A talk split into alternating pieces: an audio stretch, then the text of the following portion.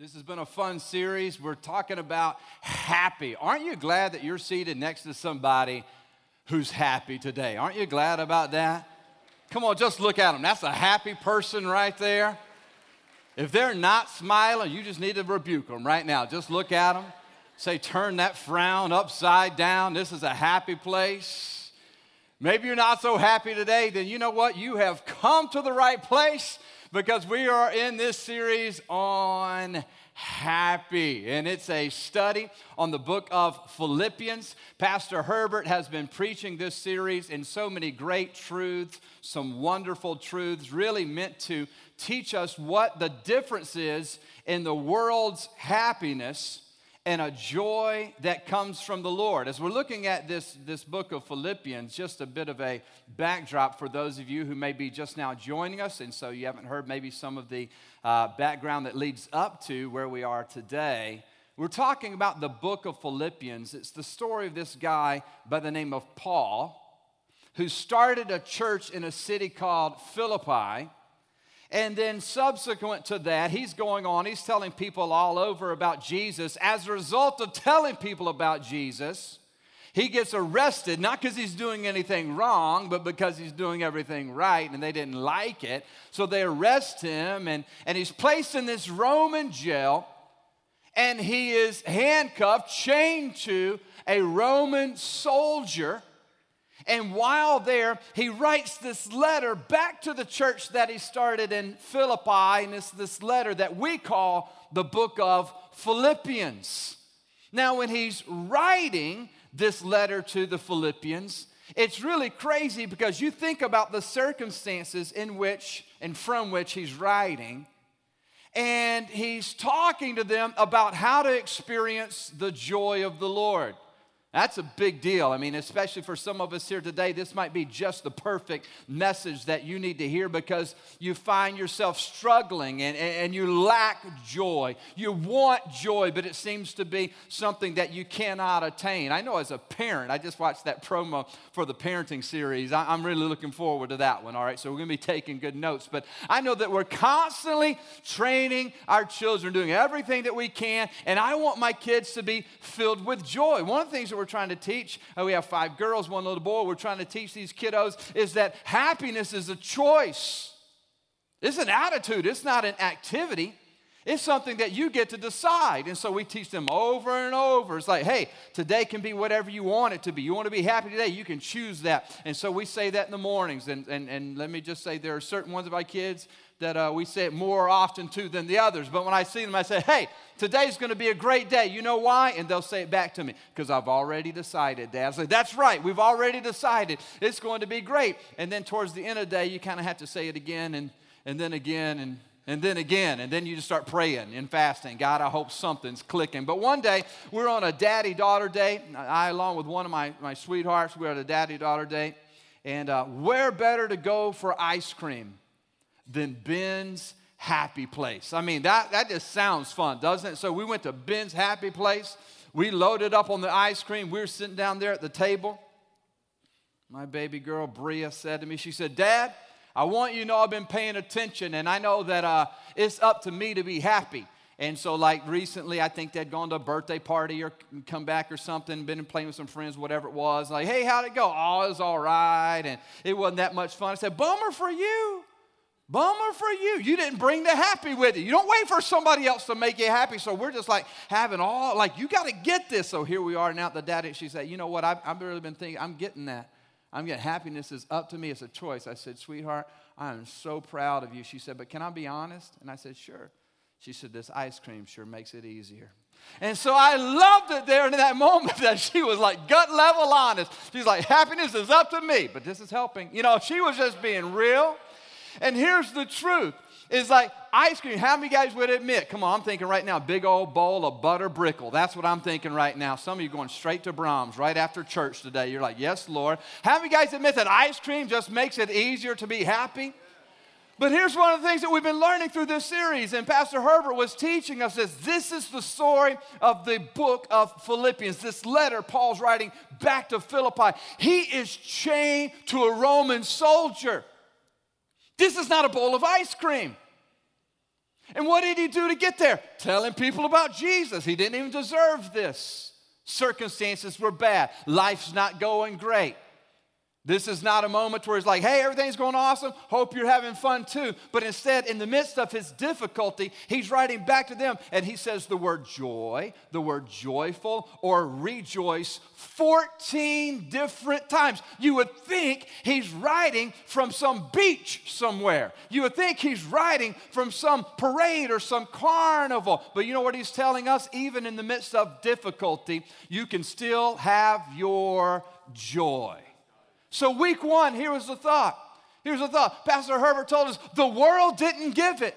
See, when it comes to happiness, if this was merely this pursuit of happiness, what we're learning is that happiness is based on happenstance, what's happening. So you get a new car, happy, everything's going great. It breaks down, sad, mad, not glad, everything's bad. I got a new job, hey, this is awesome, got a job. You lose your job, I'm not happy anymore, I'm sad. The kids are behaving, praise the Lord, there is a God. And then they're not. You're like, my God, why have you forsaken me? It's half, it's sappy, it's, it's a happy, sad, mad. Glad.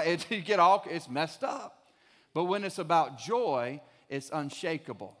When it's about joy, it's unsinkable. When it's about joy and finding the source of your joy being God, you find that the world didn't give it. And how many of you are thankful the world can't take it away? So that's part of what we're learning where week two, we looked at having a winning attitude. I love it that Pastor Herbert talked about controlling negativity. Aren't you glad you're not seated next to somebody who's negative today? Aren't you glad about that? No, that's a happy person right there. Negativity will decrease your joy. Week three, we looked at safeguards for guarding your joy, having the right perspective, the right passion, taking the right path. Week four, secrets of contentment, seeing God as the source and understanding the difference in wants and needs. So here we are, the final week this final week on this study of, of, of, what true joy is about and how to experience it, how to attain it, and how to maintain it. And what I want to specifically look at is this thought of how does God provide? How does God bless? How does God favor your life in such a way to where you can experience this very joy that we've been talking about over the last four weeks. How is it something that you can realize in your own life? Well, if there's been any theme throughout all of these messages, it's this. We have a lovingly Father, a loving Father who wants to lavish us with His blessings. God wants what's best for you. Hear that. God longs for, He desires to bless you. He's a good father, He's a loving father. He's not out for what He can get from you. Listen, He doesn't need anything. How many of you understand that God is very God with or without us? How many of you understand that? He does not need help being God, He does not need help being satisfied. He is satisfied in Himself. He wants, though, to bless us because He wants us to be filled with a joy that is unshakable and unsinkable. And so, what He does is He teaches us through Scripture, specifically as we're looking at Philippians, how to be on the receiving end of His joy. And just like I would say to my sweetheart Bria, I would say to me, I would say to you, the choice is up to us.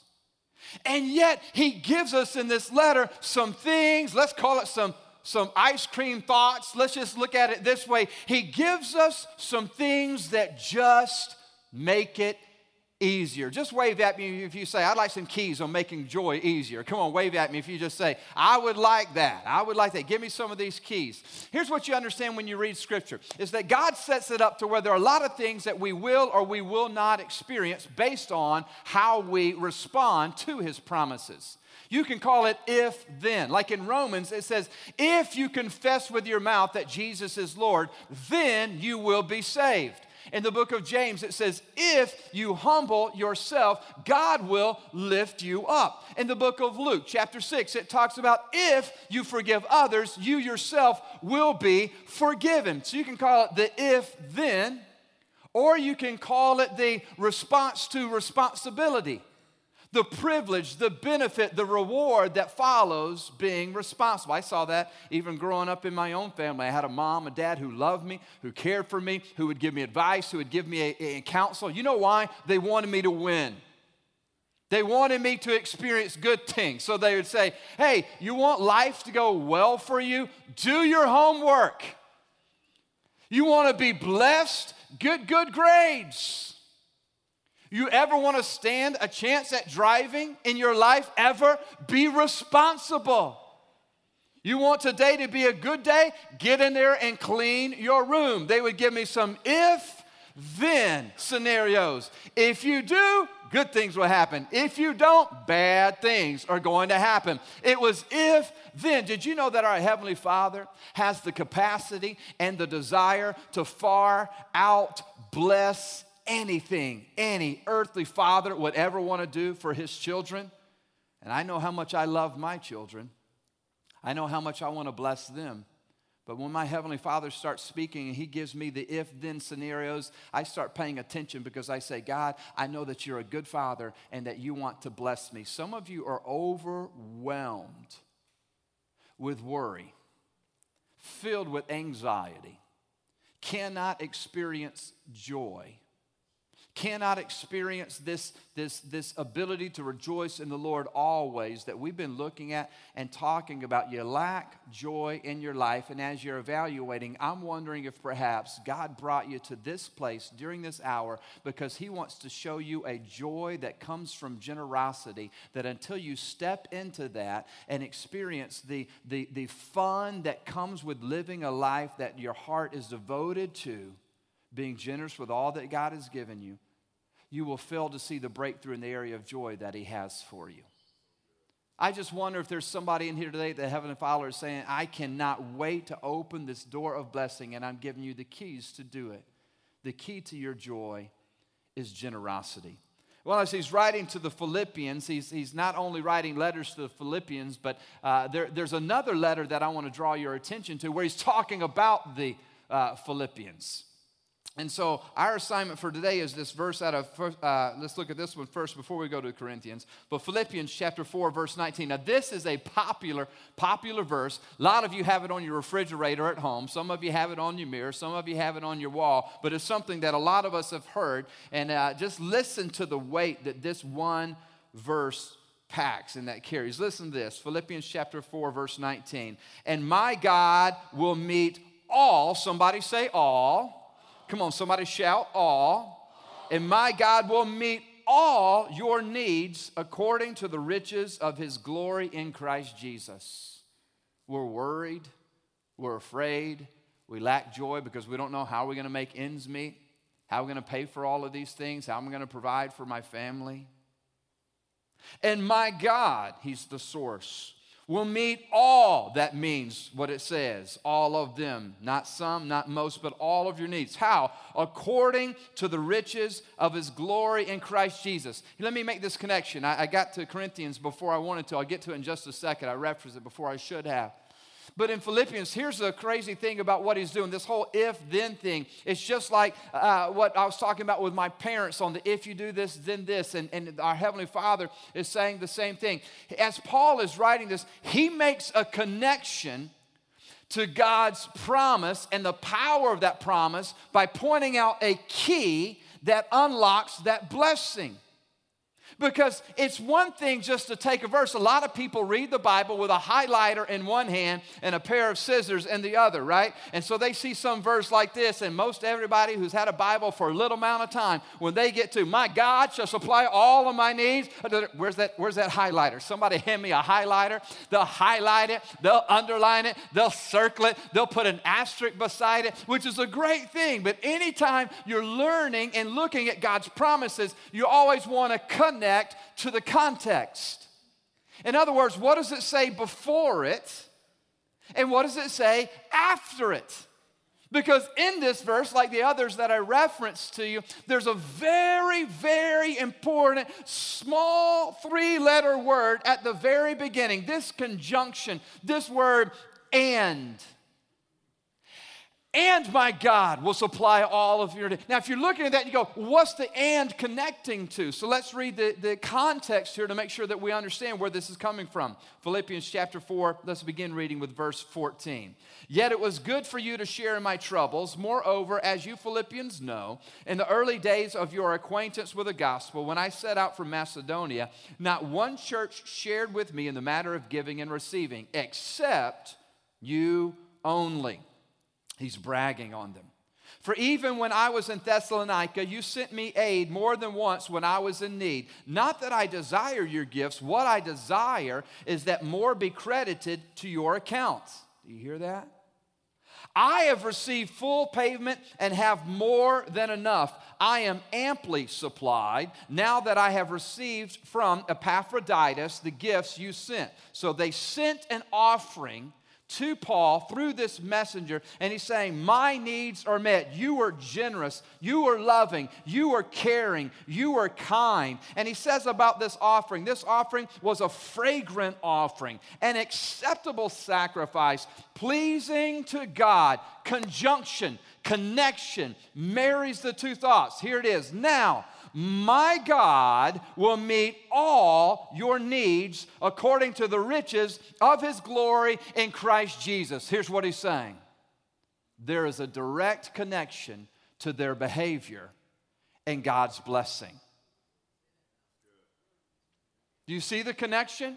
He goes over and says, This is what you did. This is how you responded. This is how you are generous. This is how you are caring. This is how you are loving. And because of that, let me assure you of something. Let me give you this promise from a heavenly Father who is waiting to bless you. God will supply all of your needs according to his glorious riches. Why? Your behavior is linked to God's blessing. Now, understand this you cannot earn salvation.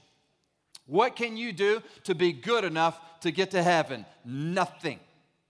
How much can you pay to earn more of God's love? Not a penny. There's nothing that you can do to earn it. There's nothing that you could do to buy it. If somebody said, Well, I'm, I just, I really want God to love me more, I'm gonna write a check for a million dollars so that God will love me even more than He does right now. Impossible.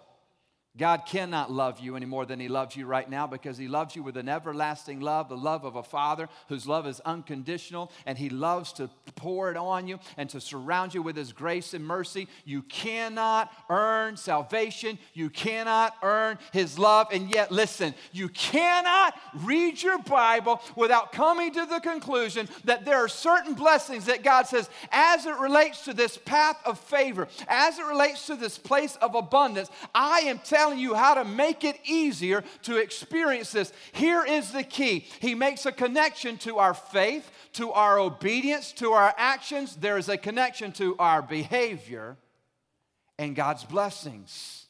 And in the area of joy, He says, Let me give you these secrets. So, that being said, now let me get to what I was talking about, about how he's writing to the church in Corinth, and he was talking about the Philippians. So, if you have your copy of God's Word, you're looking at Second Corinthians chapter 8. If not, we have it on the screen. But here's the first point that I want to draw from how he brags on the Philippians to the Corinthians in that letter, Second Corinthians chapter 8, verse 2. He's talking about the Philippians and their offering when he says, Out of the most severe trial, their overflowing joy and their extreme poverty welled up in rich generosity. Point number one joyful people are generous in all circumstances. Just write that down. Joyful people are generous in all circumstances. Listen to that verse again. The Philippians were giving this offering, they were investing in the ministry, the work of the Lord, and they were doing it out of the most severe trial. Their overflowing joy and their extreme poverty welled up in rich generosity. Listen to me for today, friends. Listen and hear this. The enemy will try and kill your joy by keeping you from experiencing a generous life that leads to unlocking God's blessing in your situation. A lack of generosity is a joy killer that is affecting many today who name the name of Christ. Could it be that there are people in here today that because of circumstances, you are afraid to step out and be generous, and as a result, you wonder why your life lacks joy?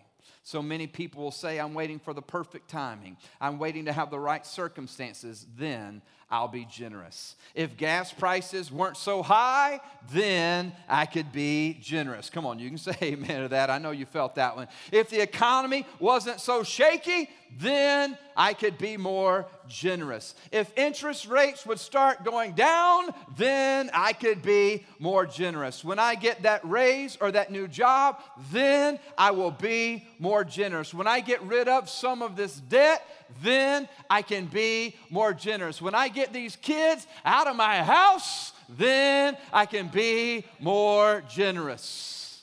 And on and on and on and on and on and on it goes. Joyful people are generous people in all of circumstances. So, for the Philippian church, it says, out of their most severe trial, and Paul goes on to say, and their extreme poverty even in the midst of that. So it's not so much what will you do one day, what could you do someday, but here's what our lovingly Heavenly Father is thinking and looking down when He looks at our hearts. What are you doing right here and right now with what I've already given you? He's not wondering or, or, or, asking, What would you do one day when your circumstances change? He's asking, How will you live a generous life right in the midst of your severe trial, your extreme poverty, just like the Philippian church? God wants you to be faithful with what you already have so that He can bless you with the more that He intends for you to have. Listen to Luke 16, verses 10 and 11. Whoever can be trusted with very little can also be trusted with much. And whoever is dishonest with very little will also be dishonest with much. So if you have not been trustworthy in handling worldly wealth, who will trust you with true riches? Here's what God is saying when you are faithful, when you are generous, when you are obedient with what I've already entrusted to you, you will see that you are unlocking the blessings of more, of abundance that I have for you. Here's the second thing I want you to see. Point number two, and it's this generosity is the result of gratitude and is performed with gladness. True God honoring generosity is the result of a heart of gratitude and it is performed with gladness. Back to Second Corinthians chapter 8. Look at that verse with me again. Out of the most severe trial, their overflowing joy and their extreme poverty welled up in rich generosity. You see, their generosity was directly tied to their overflowing joy. Listen to 2 Corinthians chapter 8 verse 4. He says they urgently pleaded with us for the privilege of sharing in this service to the saints. You've got people who are full of gratitude. Why are they full of gratitude? You are full of gratitude when you recognize that every single thing that you have, you have it because God gave it to you. Everything. Some of you are like, well, I, I mean, I don't know, I don't know what, what God is thinking, but I went out and got this job. And I, I don't know, uh, Jesus wasn't helping me over there mow that yard. You know, I, I know that I know that Jesus wasn't helping me over there build that house. I know that I know that Jesus wasn't over there helping me lift that wheelbarrow. I know that Jesus wasn't helping me over there. You know what? If you have a business mind and you close the deal, if you have a strong back and you're out there building, constructing, you're plumbing, you're, you're whatever it is, who gave you that mind? Who gave you that strength? Who gave you that creativity? Who gave you that ability to sell things? When you step back and you realize everything that I have is because I have a good, good Father who loves me and He blesses me, what you realize is all that I have is because you gave it to me. And you start saying, Thank you, Lord. Grateful people are generous people. People who recognize I didn't get here on my own, God gave me the ability to get here. And generous people are not only grateful, but they give with gladness joy, joyfully, cheerfully. They, they, were, they were looking to, they were pleading urgently, let us be a part of giving. Why? Because people who understand that God has blessed them also understand that when they, they, they are blessed, they're blessed by God, catch this, and for God. Hear this life on this earth is really, really, really short. As a follower of Jesus, you and I recognize that eternity is really, really, really long. As a follower of God's word and somebody who wants to live in his joy, we set our hearts on things above, not on earthly things. And so, because of that, as God blesses me, I'm grateful for it. And as a result of being grateful for it, I gladly give when He tells me to give. For some of you, the very first step that you need to take is in obedience to the subject, the thought of tithing. Now, for many of you, you're familiar with that. You're like, Amen. Anybody who is tithing, they love it when you preach on tithing. Can I just tell you? Because they like being reminded, like, tell me again, preacher, where's that money going? How's God going to bless me? They love that. For other, us, others of us who have yet to take that step, it's like, oh, is this angst. Listen, it's not because God's trying to get something from you, it's because God has blessings for you, and here's how He sets it up He gives you all that you have. And he says, I want you to give me the first 10% back. If you earn $100, you take that first $10 out of it and you give it back. Some people are like, well, if God wanted 10%, why didn't he just give me 90? Why didn't he just keep it? You know why? Because he wants you to be a part of the process. He wants to place it in your hands and he says, now I want you to show me. I want you to demonstrate. See, this is an act of worship. What we're saying is, yeah, Lord, I want to show I love you. I worship you. I recognize that everything that I have is yours. So I take the first 10%, the first fruits, and I give it back to you. This is yours. It's a statement to the God that we claim to love and serve, and it's a statement to my own heart that I'm not living for right here and right now. I'm living for all of eternity. What Paul even referenced a minute ago, he said, It's not that I'm needing this, I just want it to be credited to your account. I don't know about you.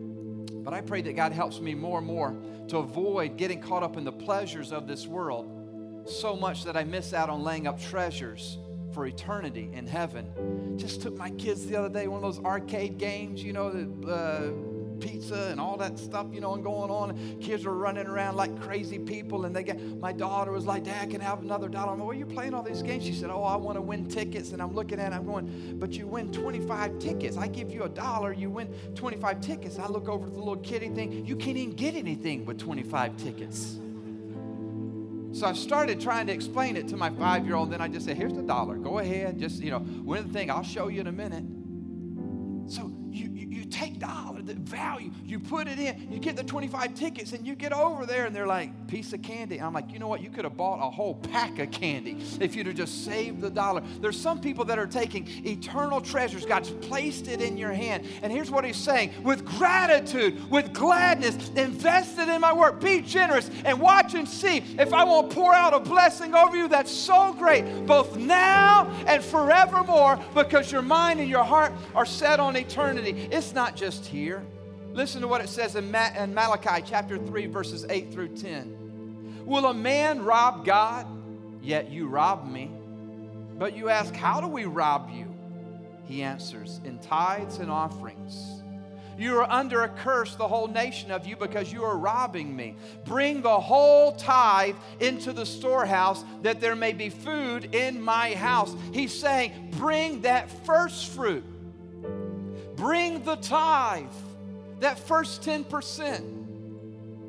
Give it to the Lord through His local storehouse, this church. Isn't it cool that we get to be a part of a church where we see so many lives being changed, people saved, people set free from addiction, marriages being healed, kids being trained and raised up in the ways of the Lord? When you are bringing your tithe into this storehouse, you are allowing God to bring food to His house that's feeding, that's caring for, that's loving on hurting people. It's the first step. You start with that 10%, but it doesn't stop there. Generous people are the happiest people. I see that even in our pastors, Pastor Herbert and Tiffany. Some of the most generous people I've ever met. and yet some of those joyful people that I've ever met. God has placed that leadership here at this house because He wants that to be the spirit of this entire house. Why? Because He wants all of us to live with a joy that is unspeakable, that is impossible to ex- describe and explain. It's a joy. Let me give you this final thought, and then I'm going to wrap up. Number three generous giving leads to miraculous living. Generous giving leads to miraculous living. I say that because I know that there are some of you, you've already started that, that path of just obedience to the Lord. So you are tithing, you're honoring God with the tithe, and that is a wonderful, wonderful place to start. Here's what you'll find the closer you get to God, the more you become like Jesus, the more generous your whole lifestyle becomes. Why? Because just like with the example of you could have had more bang for your buck had you realized this is a momentary pleasure rather than an eternal treasure. When we realize I can use earthly wealth for God's eternal glory, I can send this ahead. And literally, when you give to the Lord's work, what we just read in Philippians is it is credited to your account. Every dollar that you invest in God's work, it is sent on ahead. It accomplishes His work while on earth, and you are rewarded for it for all of eternity. And what happens is when we partner with God in the here and now, your generous giving leads to miraculous living. Let me say it this way as Paul described it as he's explaining to the Corinthians how the Philippians were a part of this miracle. He says this in 2 Corinthians chapter 8 verse 3. For I testify that they gave as much as they were able, and listen to this, and even beyond their ability. How do you give beyond your ability? Like, what can you give if you don't currently possess it? How do you give beyond your ability? Here's how this works when you recognize that all that you have is from God and for God. And then as God begins to open your eyes and your heart to generosity and you break through giving uh, thresholds, and that's what happens for all of us. The closer you get to God, the closer you get to heaven, the more you realize the more I want to send ahead. And so you go through thresholds that you'll break through and you become more and more and more like Jesus, more and more and more generous in your giving. That's how it works. And as you're doing that, what happens is you begin to see God moving supernaturally in your life more than you ever have before because generous giving leads to supernatural living. You see this not just in this passage, but you see it over and over in scriptures. Proverbs chapter 3, verses 9 and 10. Honor the Lord with your wealth. Listen to this. With the first fruits of all your crops, then your barns will be filled to overflowing, and your vats will brim over with new wine. Listen to Proverbs chapter 11, verse 24. One man gives freely, yet gains even more. Another withholds unduly, but comes to poverty. Listen to Luke chapter 6, verse 38. Give, and it will be given to you. A good measure, pressed down, shaken together, and running over. It will be poured into your lap, for with the measure you use, it will be measured back to you. God desires to bless you. God desires to free you from worry and anxiety. He wants you to have a joy that is beyond your ability to explain. And could it be that you are one generous step away from experiencing joy like you've never experienced it before? Generous giving leads to supernatural living. My family, we, we tithe, we're faithful with our tithe, and yet then there are times that God speaks to our heart and says, Now I want you to give to this offering, give to Dream Builders. I want you to give towards uh, this community event or something like Day of Hope or whatever. God will speak something so you give towards that. And then there have been times along the way that God has taken us through a threshold to a, a new place of giving, a new place of trusting in Him, and that happened a few years ago. God spoke to my heart and said, I want you and your family to be a part of helping raise $1 million for missionaries. And I thought, that sounds like a lot of fun. I just don't know how to raise a million dollars for missionaries. God, how would I ever do it? He said, Here's how it's going to happen. I want you to challenge the young people in your youth ministry to give $200,000 in one year to missions. And I'm going to take their stories of faith and it's going to encourage other young people across the nation. And collectively, you're going to raise a million dollars for missions. I thought that sounds awesome too. How do you get teenagers to give $200,000 to missions? Lord said the way they're going to be inspired to give $200,000 to missions is that you and your wife are going to, in one year, give $50,000 of your income towards missions. I was like, Lord, that is really cool and would be awesome if we have $50,000 to give. How does this work? It's because generous giving leads to supernatural living. I don't know how to explain it except for when God places it in your hand and you put it in His, some type of supernatural multiplication takes place. And from this hand to God's hand, from this hand to God's hand. And so I, I thought either she's going to divorce me or we're about to go on a journey of a lifetime together. And I told her, I said, I feel like God's supposed to, uh, wants us to give $50,000 to missions. And she always has so much more faith. And she's like, let's do it. And I'm like, yeah, that's real fair. But she always has that kind of faith and expectation. We stepped out, we gave over $50,000. Check this out. The young people in one youth ministry at one church, one group of young people gave over $200,000 to missions. And as a result, we didn't raise 1 million, but we raised $2 million for missionaries. Through that one little effort, of being generous towards the things of God. And I don't tell you to say that and go, look at how cool we are. I tell you that story to say there are times in your life that God speaks to you and says, it's time to press through that threshold. Some of you, your next step is tithing, your first step. And I know that you're going to have to take a deep breath, but trust in God and see that He's a good Father who doesn't need anything from you. He's just ready to bless you. He wants to favor you. And, and listen, He cannot, He will not bless disobedience, but He cannot wait to bless you when you trust and you obey. For others of you, your next step is to break through a threshold and say, God, I want to be more generous. I want to do more than I've ever done for your kingdom. Use me for your glory. I want to pray a blessing over you. And as I pray, I'm going to dare to believe that something supernatural is about to happen in your heart. I've already been praying that faith would rise in this moment. I've been praying that the joy of generosity would come all over you right now as you say yes right now to being the generous person that God has called you to be, and that His joy would be your strength. Let's pray. God, I thank you for your promises that are true. I thank you, Lord, that you're always with us and you're always for us. And as we step out and do your will and carry out your word, Lord, your blessings are poured out on us. I pray for a supernatural, God initiated breakthrough in hearts right now for every person in this room.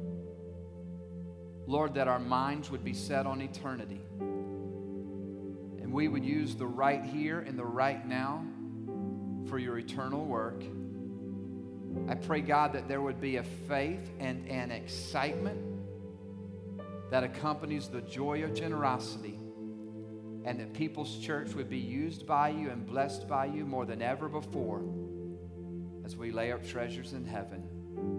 We pray these things in Jesus' mighty name. Amen.